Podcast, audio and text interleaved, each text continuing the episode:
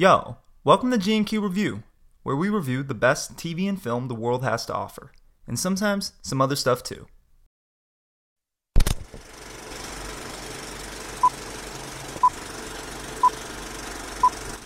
Three, two, one. And we back. G&Q Review. What's going on, Grant? What is going on, Quinn? What's up? Well, we got a lot to talk about today, so why don't we just dive in?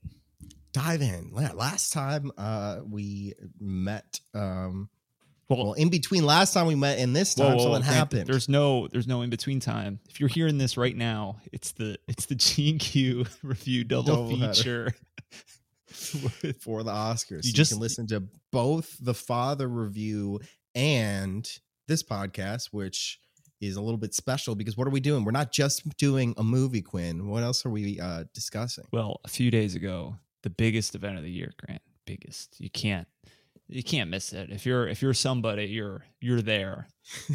The Academy Awards happened. Sorry, Academy Awards, the Oscars. Oh, I didn't know if you meant like, are you actually there, or are you watching at home? Like, if you're somebody, aren't you? You're there. You might be there. Actually, a lot of people who were somebodies were not there. They were also, like us at home. But yeah, Academy Awards 2021. Right off the bat, Grant, tell me, what have you heard? You obviously we didn't watch it. We didn't watch it, and going into it, well, you'll hear the doubleheader, but like we ended last week with kind of hopes of mine, and I'm pretty sure I said I really hope Nomadland does not win the best picture. Because we've watched, how many movies have we watched at this point, Quinn? We've watched Mank, Minari, The Father. Mm-hmm. Yeah, Mank, Minari, The Father. And then we just watched another one, The Trial of the Chicago 7. Five out of the eight. No, nine. No. Oh, and we watched Nomadland. Eight, yes. Yeah, five out of the eight. So we just haven't seen three. Judas and the Black Messiah, Promising Young Woman, and Sound of Metal. I think I would argue that every single one I've seen so far was better. And I knew, I didn't want to see it, Quinn, but guess what? What won the best picture? Well, Nomadland won. Hooray. Mm-hmm. And the director, Chloe Zhao, she also won Best Director, which means... And... I don't know. So what, she reading something else? What else did she win? And the actress, Frances McDormand, also won. I was thinking about with the Director Award. That one makes sense. Because we kind of talked about this when we reviewed the movie. Like, half those people in there are not actors. They're not actresses. Mm-hmm. You get the one main woman who's, carrying the movie, but everyone else is like a real person. And I bet it would have been difficult to produce a feature-length film with people that have never acted. I mean, they live in a van. That's like the last thing on their mind is like trying to act. Get their lines right. Yeah, some sort of Hollywood production. And it seems and I'm sure it's like probably harder to make the movie felt very documentary, and that was actually probably my biggest problem with it. But it probably takes some skill, and I guess you can see that as some originality from Chloe. But just boring, man, right? No, it wasn't boring. I think it was. It was fake, and it was like it felt like an industry plant to me, almost like the why pandemic is this film movie? Why this film? Like, did this film? Do you ever think about this film? Like, I don't know, man. I thought this was the worst by the bunch by like a good sizable margin. I didn't think it was that emotionally gripping. I was wildly taken out of the movie just knowing that Frances McDormand was fake and had the script, and they're trying to get you to feel and understand for this group of people, but she's acting, you know, and you want the Bob Wells cheap RV living documentary. Yeah. Or like the 16-minute documentary that they already made. Yeah, we still haven't checked that out. Camper Town or whatever. Camper Town, Camper City. Camper Life. Camper something. Yeah. But yeah, so that won Best Picture. And are you aware of any of the controversy around the Oscars? No. Grant? You didn't hear about the controversy? Oh, well, let me tell you there, Grant. Oh, no. In the Oscars this year, what do they usually end with, Grant? The best picture. The best picture. That's the most the highest award they give at the end of the night to the best picture.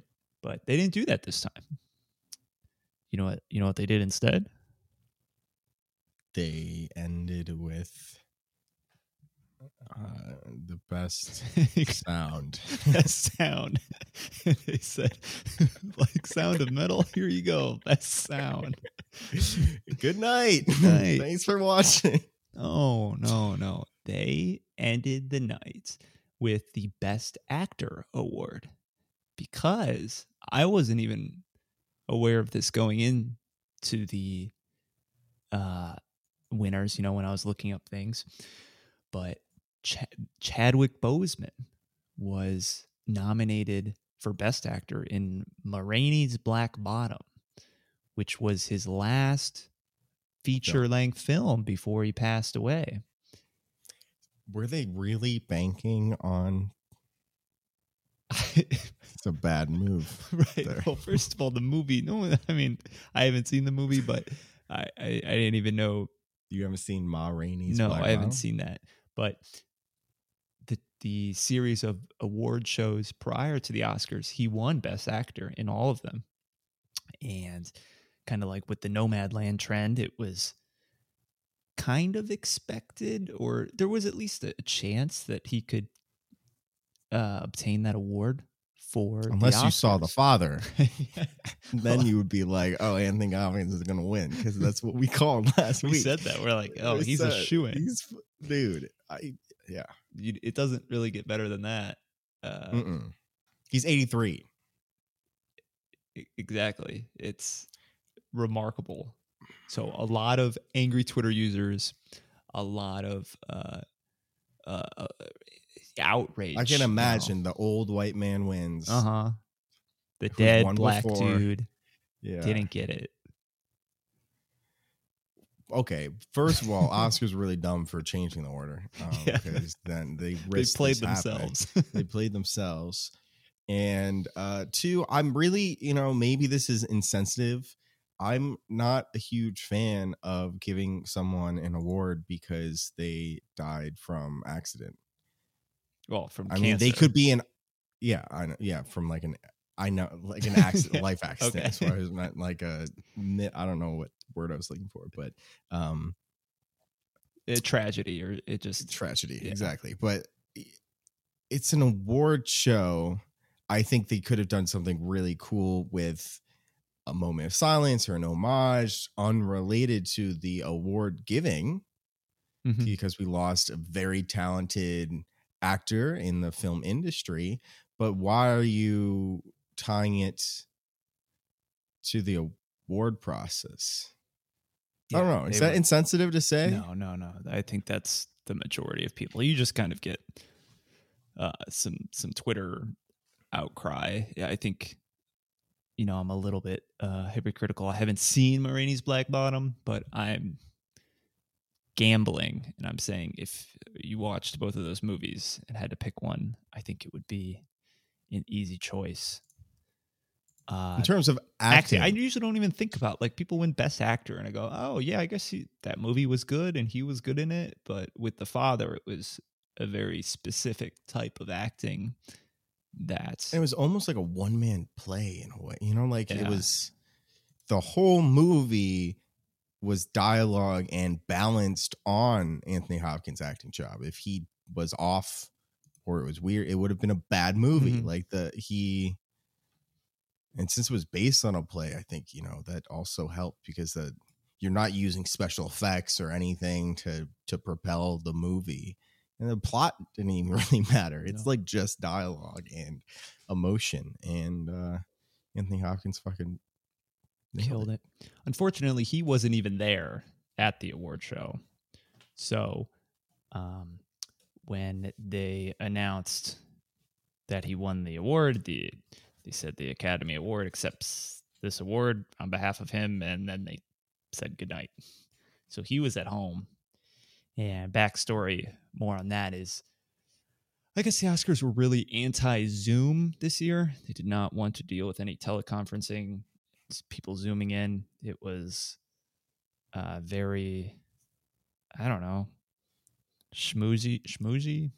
It's just very, you got to be there. We're going to do everything we can to have people there, whether it means social distancing or a certain amount of people in the room at a time. Do you know if he was the only winner that was not present? I'm guessing not. I'm guessing there were other people that weren't there. But yeah, I don't know for sure. So, but actually, I mean, and if you looked at the viewership too, lowest ratings of all time. So, yeah, usually, I mean, for the past 20, 30 years, they've hit like 50 million people. I think it's, I don't know, second, third biggest show compared to like the Super Bowl being number one. Mm-hmm. And this year was like less than 10 million. I think they said like dropped 58% from last year or something. Just incredibly low. I think, and it's not just, I think, COVID. I don't think a lot of people watched these films. I don't know if they were bad. Like you'll hear it from the podcast right before this, but I mean, I watched The Father with my parents, and they didn't even hear it. I haven't heard of it. Mm-hmm. You know, like, I don't think a lot of people have heard of The Father. I don't think anyone has heard of Mank. No. I haven't heard anyone talk about The Trial of the Chicago 7. Have you heard anyone talk about Minari? I saw one poster for it while I was in Santa Monica. I said, oh, there's a picture of Minari. I don't know. It was Minari, like the movie poster. I said, mm-hmm. Maybe they played it there. Some outdoor showing, or maybe there was an indoor showing. I'm not sure. I think I've seen ads for Sound of Metal, and I feel like I've seen ads for Nomadland. Yeah, that's just been in the media a bit more. But if we didn't do this podcast, I don't think I would have watched any of them. So, no, I don't think I would either. And I mean, a argument is like, you know, the whole movie, maybe a lot of people consume their movies at the theater. You know, I never did that much. I would watch a movie like, I mean, how often would you go to a theater in a year? I'd say like 3 to 4 times. Yeah, around there. I wouldn't go more than 4, you know? Yeah, it would have to be a movie I really wanted to see. I just can't. Usually I can just wait. You know, you wait until it's available. Yeah. But that's not the cinematic experience. Actually, the year that I probably saw the most movies was when I was watching Studio Ghibli. They have Ghibli Fest every year, usually, at partnering theaters, where they will show Studio Ghibli films by Miyazaki on the big screen, and it's you know, you get his films are very world-esque. You get enveloped in the world, so I think there's an argument, you know, for any movie really, but these especially, that they're much better on the big screen. Is that like a weekend of you just binging films? No, every month they have one film. Oh, okay. For like pretty much the whole year. So that's every month we would just go with like 4 or 5 people. We would watch it, and same prices. Yeah, about even cheaper. I think it was like $7, $10. Gotcha. And you get like the nice reclined seats. You know, you get some popcorn. Maybe you just go in the back and watch. you know, Kiki's Delivery Service. I've never seen that, you know, and a lot of them I had not seen. And then I got to see them in theater, in the theater. So that was probably when I was most in it. I had a regular, I was watching a movie in the theater once a month pretty regularly. Yeah. The other thing didn't happen this year. I used to do is like Cleveland Film Fest. And this is the second year they've had it virtually. And it's just not the same. Like that's the only reason why I thought of it is you said, oh, did you binge them all? And like the Cleveland Film Fest, you're there, you're in Tower City and you watch like 3 films a day, like in a day. And you try to do that at home, like they're available, but like, there's not the energy, there's barking, not, chores to do. Yeah. It's hard to watch 3 movies in a row. Yeah, I think this trend, unfortunately, might continue for a bit longer with restrictions, because it's a trickling effect. I mean, the stuff you're watching today was shot probably over a year ago, and it will continue like that until, I don't know, things are more open. Maybe they're doing better now. It's tough to say. You know, I wonder. It's interesting to think because all these films like that were nominated, like they weren't really watched in a true cinematic like art form. Like you would never have been able to watch any of the or all of these in the theater. So I feel like that could potentially be an influence. Like if you talk to film geeks, they're like true cinema is fucking in the theater. That is part of the art form. You're in the theater. So does this Oscars really even count, Quinn, if they weren't, you know, like right. They weren't. I mean, Tenet won something that was in the theater. I know. I saw that for a little bit. Sure. Some other things have come and gone, but yeah, it's been pretty, probably every single film has teamed up with some sort of service streaming provider. And like $20 to rent. $20 to rent. You better like it. I didn't rent them. I knew someone. No, you're in the industry. Yeah. We're in the industry. What do we remember that 1917 last year we watched it and we both got like the Oscars cut? That's right. They sent it to our house and you know, they didn't want us to reproduce to redistribute it. Correct. Mm-hmm. And we were pretty good with that. Yeah. Now I'm looking at, I don't think there's anything really left to talk about best animated picture. Or I would say out of the ones we watched, let's do a little mini G&Q review. Okay. Soul. Best picture. No, I'm just kidding. Best picture out of the ones we watched. What was the one you liked the most? I mean, I could probably rank them for you, right? Ooh, this might be a little spoiler into our upcoming review, but I'd throw The Father number 1. I would throw. Oh, this is tough. Mank, Minari, Nomadland, The Trial of the Chicago 7. You know what? I'm going to have to put Mank last, unfortunately for you, Grant. And like Minari, Nomadland, and Trial of Chicago 7, I'm going to just group them all and put them as number 2. Okay. Yeah, I would go.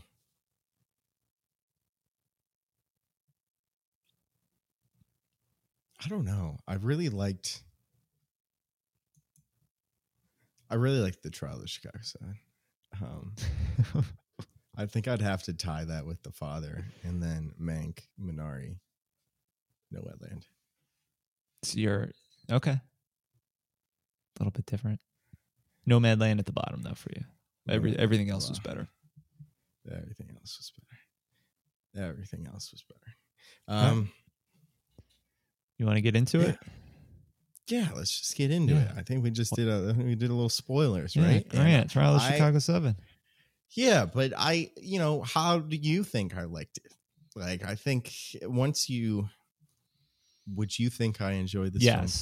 because it gave me very strong vibes of something like Spotlight. When I watched Spotlight, and I knew you were really into that. Which one? Sorry. Zodiac. There might have been one or two more. But yeah, I think this was something you would enjoy.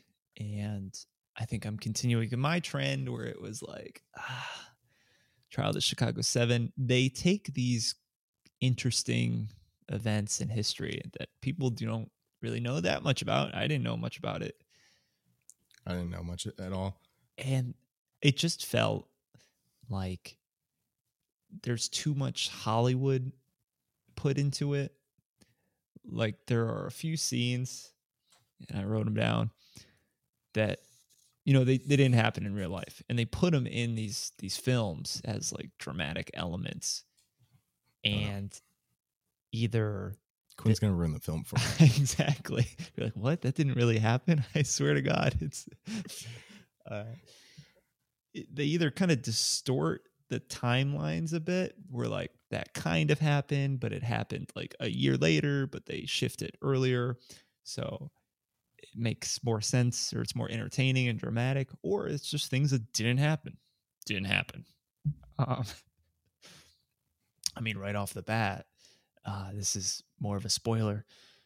At the very end of the movie ends in like the most Hollywood dramatic fashion ever, where you got what's his name, Tom Hayden. I was like it's not Tom Hardy, Tom Hayden, and he reads like the names of every single fallen soldier since the start of the trial in like a, which is 5,000 names, defiance to the judge, like keep it brief, non-political. That did not happen. That's a complete fabrication. Yeah, I read that too.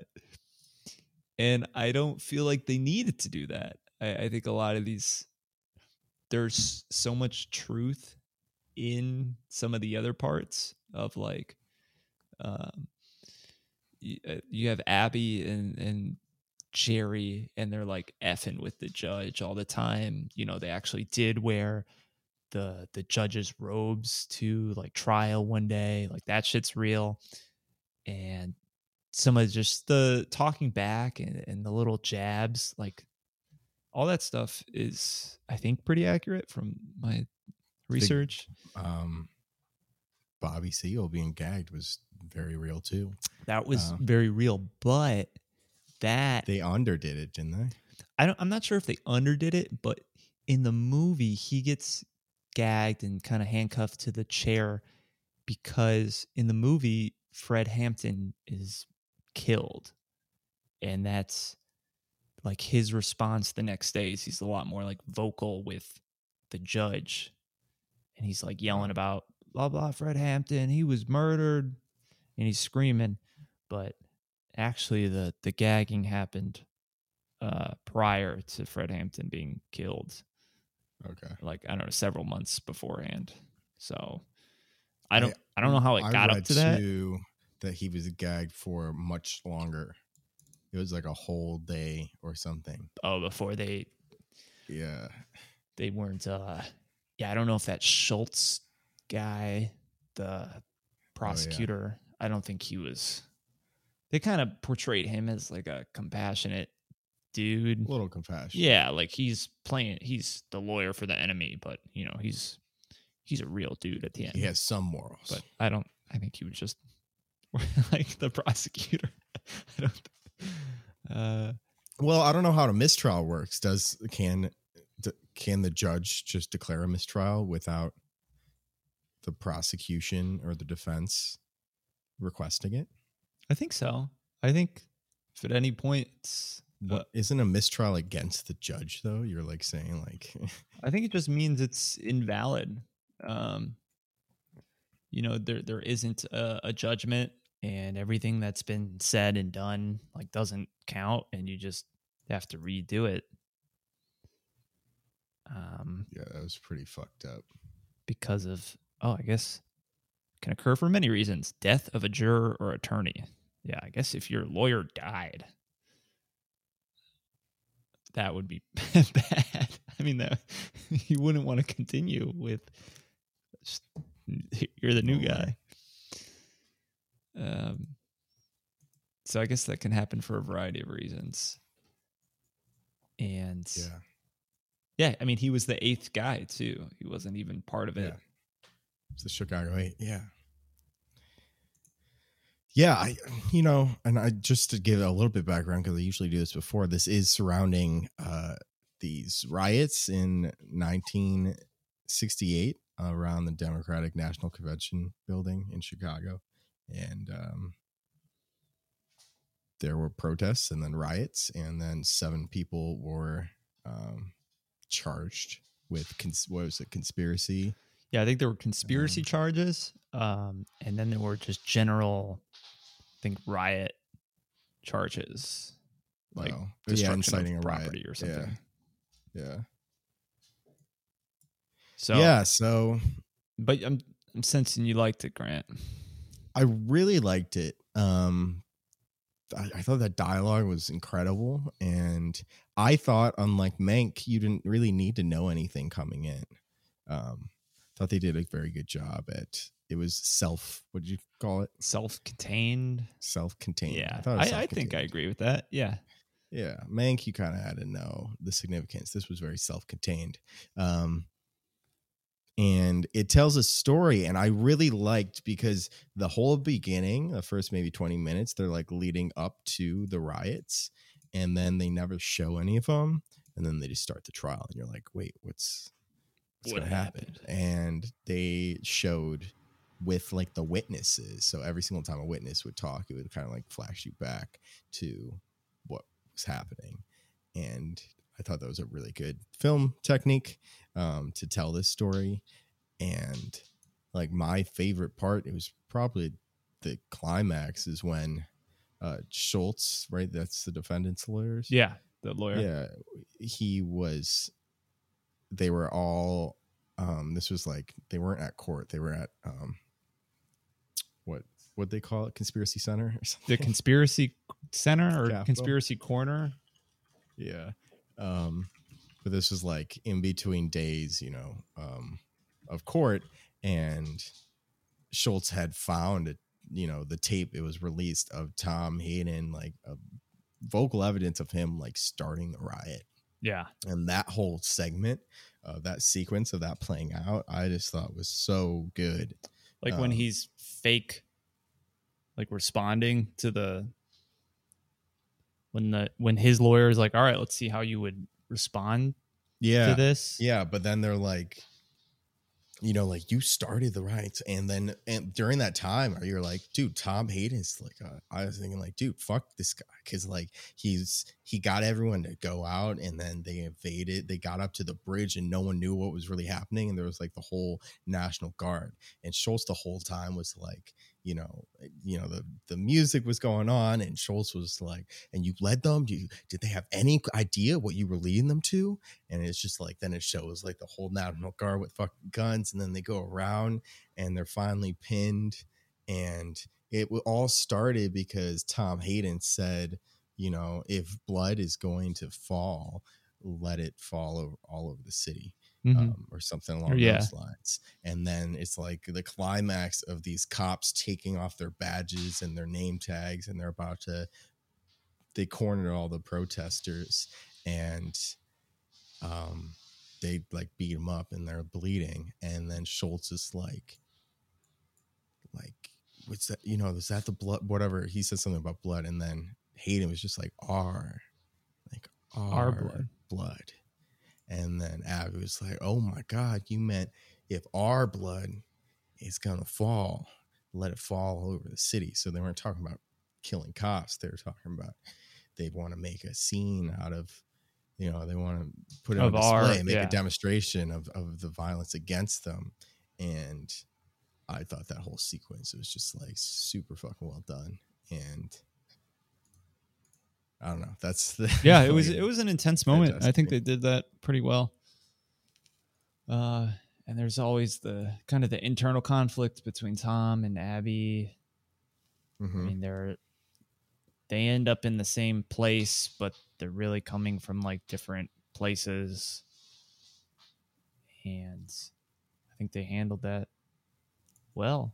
I was a little, I don't know, suspicious about some of the plot points. Like Tom gets arrested at some point in the film for he's taking the air out of a car. But in the movie, it's like, oh, he was actually doing it to like a person or what are his like buddies, like parents' car or something. No, that was the cops. Those were cops. Those were cop cars? They were undercover cop cars, yeah.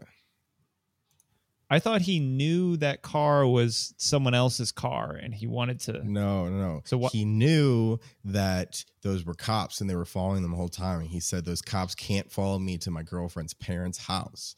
So Tom said, I'm going to give him a flat so the cops can't follow you. Okay. That makes sense. I think still it's... I think that's why he did it. I don't know. Why he wasn't smarter about it, and too, like,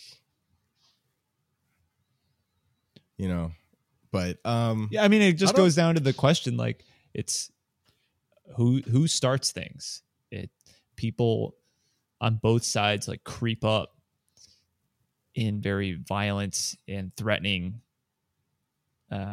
manners, and it's kind of both sides' fault, and then. Yeah, a really cool part of the film too is seeing the ex-attorney general testify, and the judge wouldn't let him testify in front of the fucking jury, which is crazy. Like, there's so much injustice in this film, in that trial. The judge was fucking like, that's why I was wondering about before we were talking a little bit. I wonder how much of the dialogue in the courtroom is literally taken off the record, you know, like directly, because. That would be cool if it was all taken off the record. I'm sure a lot of it. They probably did their homework, and I think the judge was a dick. Yeah, had like this statistic at the end or whatever. So yeah, I don't think a lot of people liked him. But they had the ex-attorney general like testify that the Justice Department already looked into these people and the protesters in Chicago, and they determined that the Chicago PD actually started the riots, and that was testified by the ex-attorney general, and they didn't let the jury hear it, which is so fucked up. Yeah, I don't know what you think about judges, like what is he gaining from things? Did he just not like the protesters? Did he pick a side? Or I mean, what are his motivations? Because you see some biased behavior, you're like, that's a little biased, man. What's really, you know, behind the curtains, dude? The judge was so racist too, and just like so obstinate. You'd be like, why can't he just represent you? And you're like, dude, how he has a right to. Like, the judge is just horrible, man. Yeah, but I don't even know how you get in that situation to begin with. Like, I don't know how they started the trial. Maybe they started it at the very beginning and he had his lawyer or something, and then his lawyer got sick, or I don't know if he was never there in the first place. And they said, oh, we got one lawyer. That's your lawyer.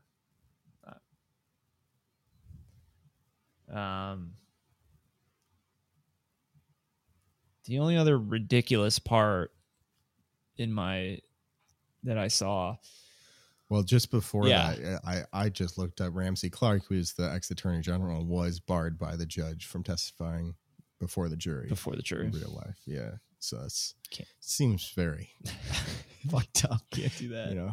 Yeah. I mean, it's when it's the judicial system doing that, you know, you're like, well, there's no more justice after that. It ends, you know, like. Yeah. You don't know if it's a systemic thing or if it's just like one guy's personal views on a situation. I think they showed that it was very systemic. because they switched presidents, I believe, is what happened, right?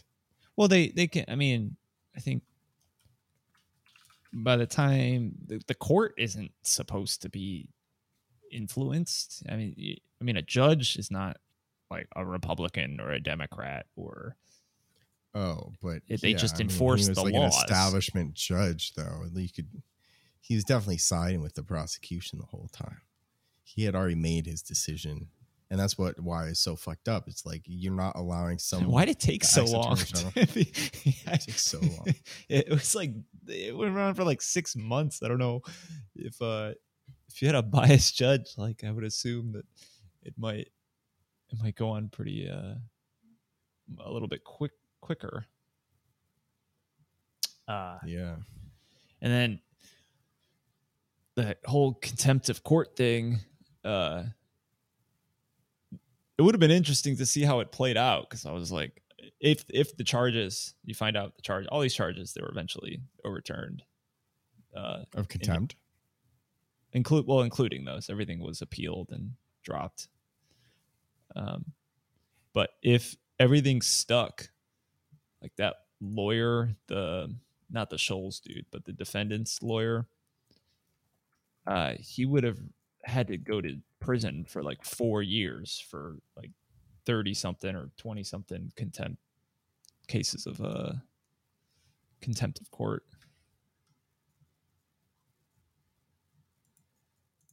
So. Mm-hmm.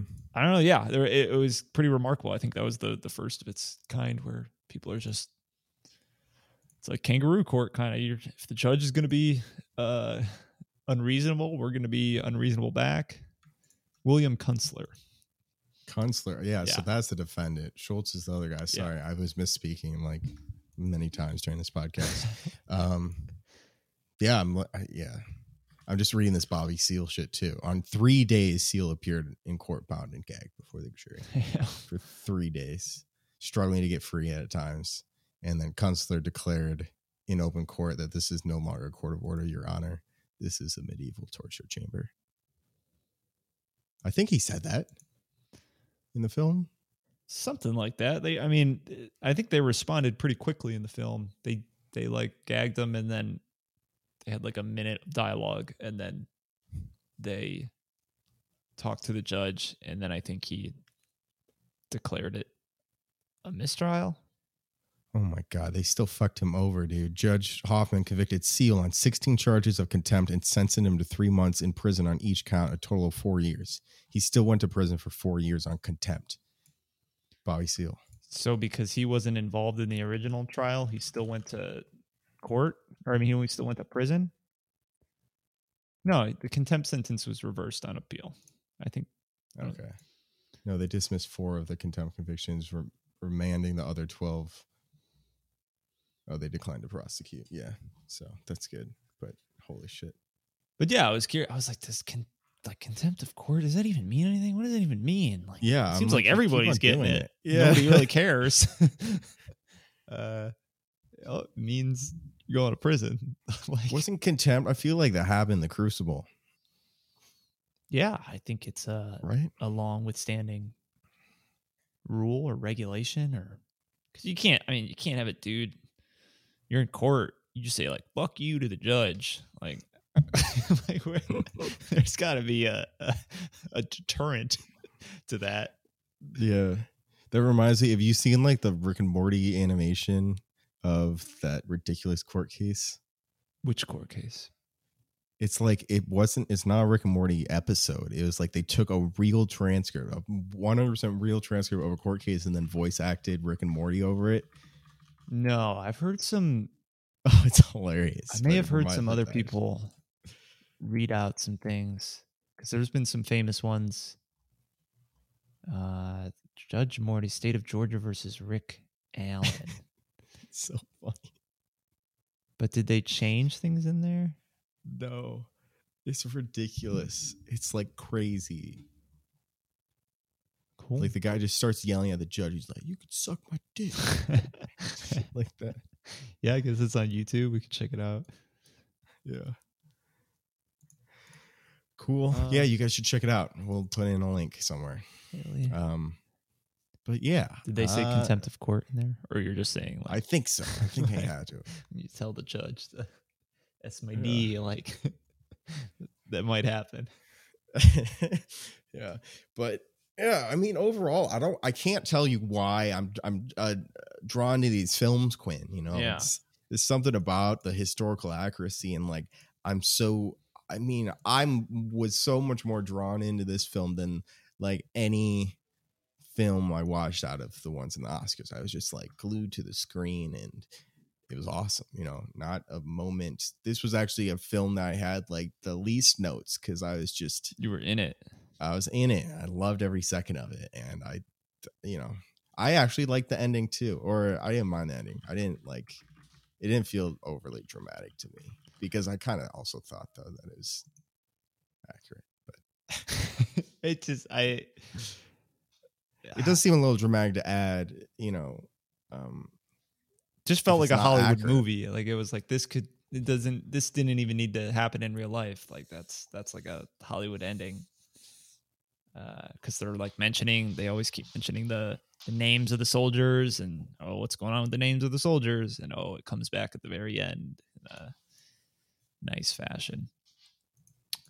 The only other ridiculous thing was the when they're on the hill and the riots are like about to start, you have like the frat bros who are berating the woman with the flag and just like dumb. I don't know. It just seemed like a dumb scene. They're like, go make me a sandwich, put down the flag and make me a sandwich. And then like the attempted rape scene, like none of that shit happened. It seems like even as annoying frat brothers could be, I think anyone would be terribly afraid to start yelling that with a crowd of thousands of people and there's four of you and you're trying to you're yelling in the middle of a crowd to like yell it. Yeah, it was I think they would get beat up pretty quick. I don't know if they get beat up too. I just thought it was very simple. It's like it didn't seem very realistic to me. It just seemed like what a writer would write. Like, yeah, this is what the frat bro is gonna do. Kept just harping on like making me a sandwich. Yeah. But I mean, I don't think it was a bad movie. It was just, you know, not my cup of tea, Grant. I know I think they always do a good job of introducing you to things and making it entertaining. Like, it would be super cool to go to class and like learn about some of this stuff. And then, part of your homework is to watch this film. And then you talk about it. It would be good. I don't know. You know what I'm thinking about it? Like, as a kid, we would do National History Day, like in middle school. Yeah. I did it 3 years. And you spend literally your whole like year, like writing a paper and then like making a documentary or making a website or perfecting the paper or doing acting with it. And like, so I really enjoyed researching stuff, and it gives me maybe that taste back of learning about something that's really cool and it's dramatized. So it's always very interesting, but I like documentaries as well. You know, that stuff, it's just interesting to me, but so I think it's that time, Quinn. It's that time. My only other fun fact was that before we get into it, Tom Hayden was married to Jane Fonda. Was who's Jane Fonda? She was famous during the Vietnam War because I think she was very anti-war.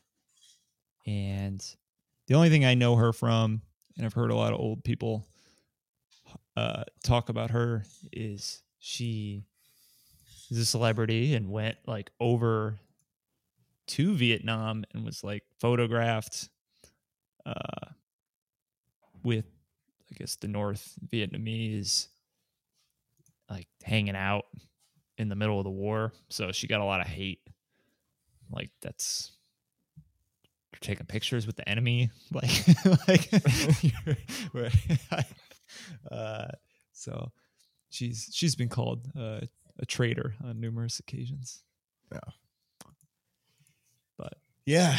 The only other, you just made me think of that, is like, it was crazy that they had an undercover FBI like dating. Oh yeah. That guy. I didn't look at that. That's fuck. And they had multiple people that, like, I was like, wait, are they? At first I thought that they were helping the Chicago 7. Yeah, like, they were like with it. Yeah, they had like people them. In a network, like, oh, this guy's on the inside. He can help you. Like, he's truly in the inside. Yeah, but no, they were FBI undercover, like, or like chief of police, like sergeants, and it's like crazy. And you're like, dang, how could you? Like, I don't know.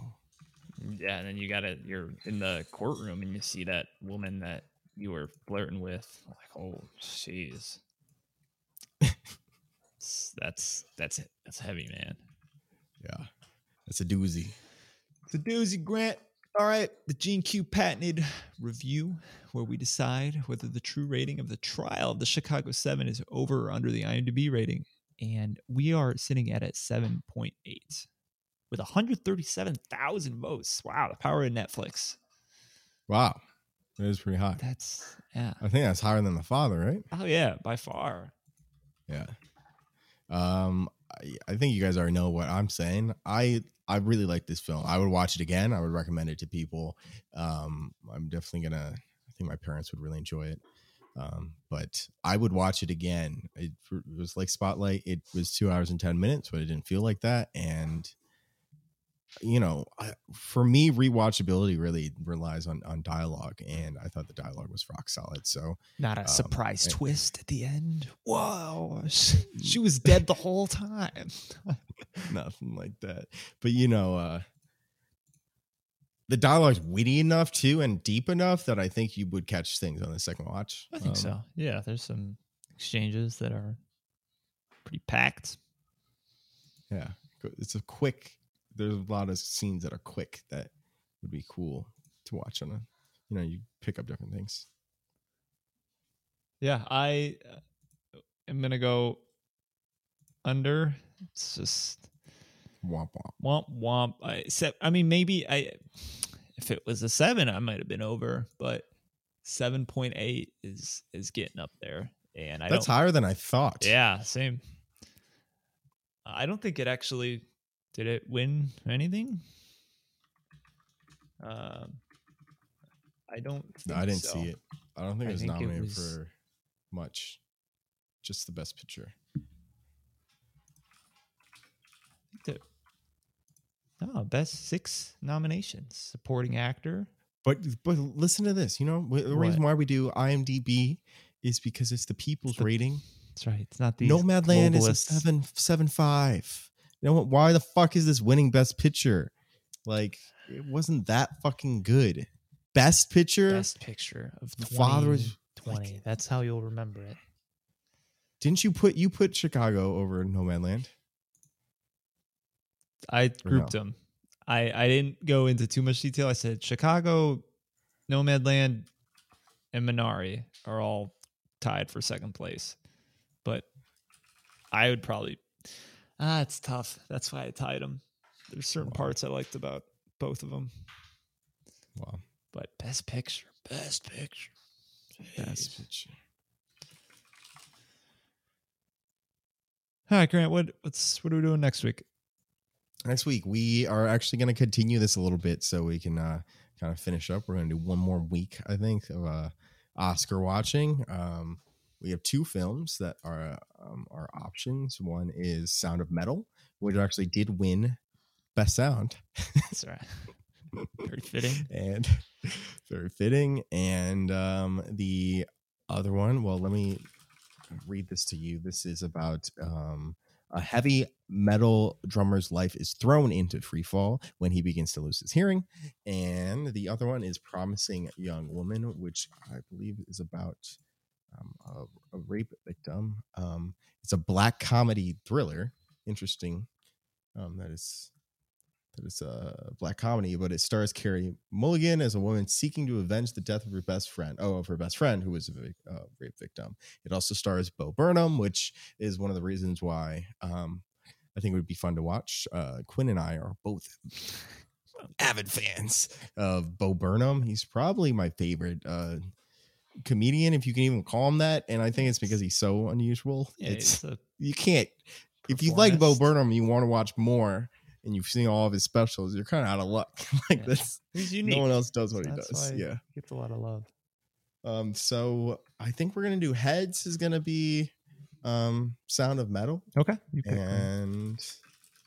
We'll do Promising Young Woman is tails. Flip it, makes a little sound. Heads. Sound of Metal. I win again. Yeah.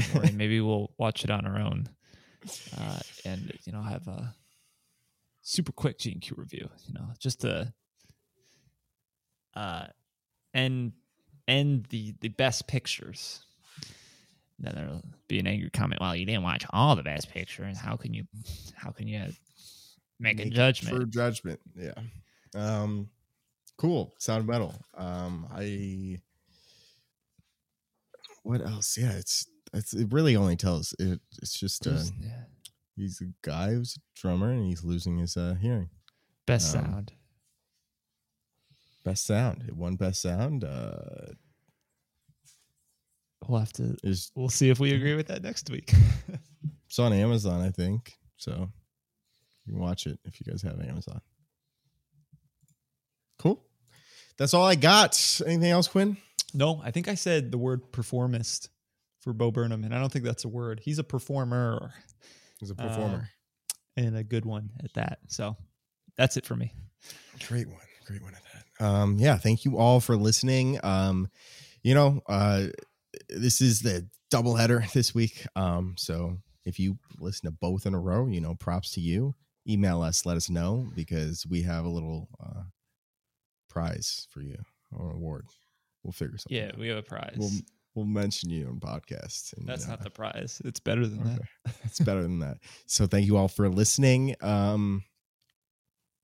Next week, we are doing Sound of Metal. In the meantime, please email us feedback@GQ Review for anything. Did you agree with the Oscar nominations? Do you think Nomadland was the best picture of 2020?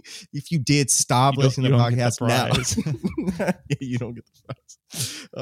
You can also follow our social media @GQ Review. That is our Instagram and our Twitter. Slide into our DMs, please. Like our post, follow our accounts. And until then, we will see you next week with the Sound of Metal. Thank you all. Peace.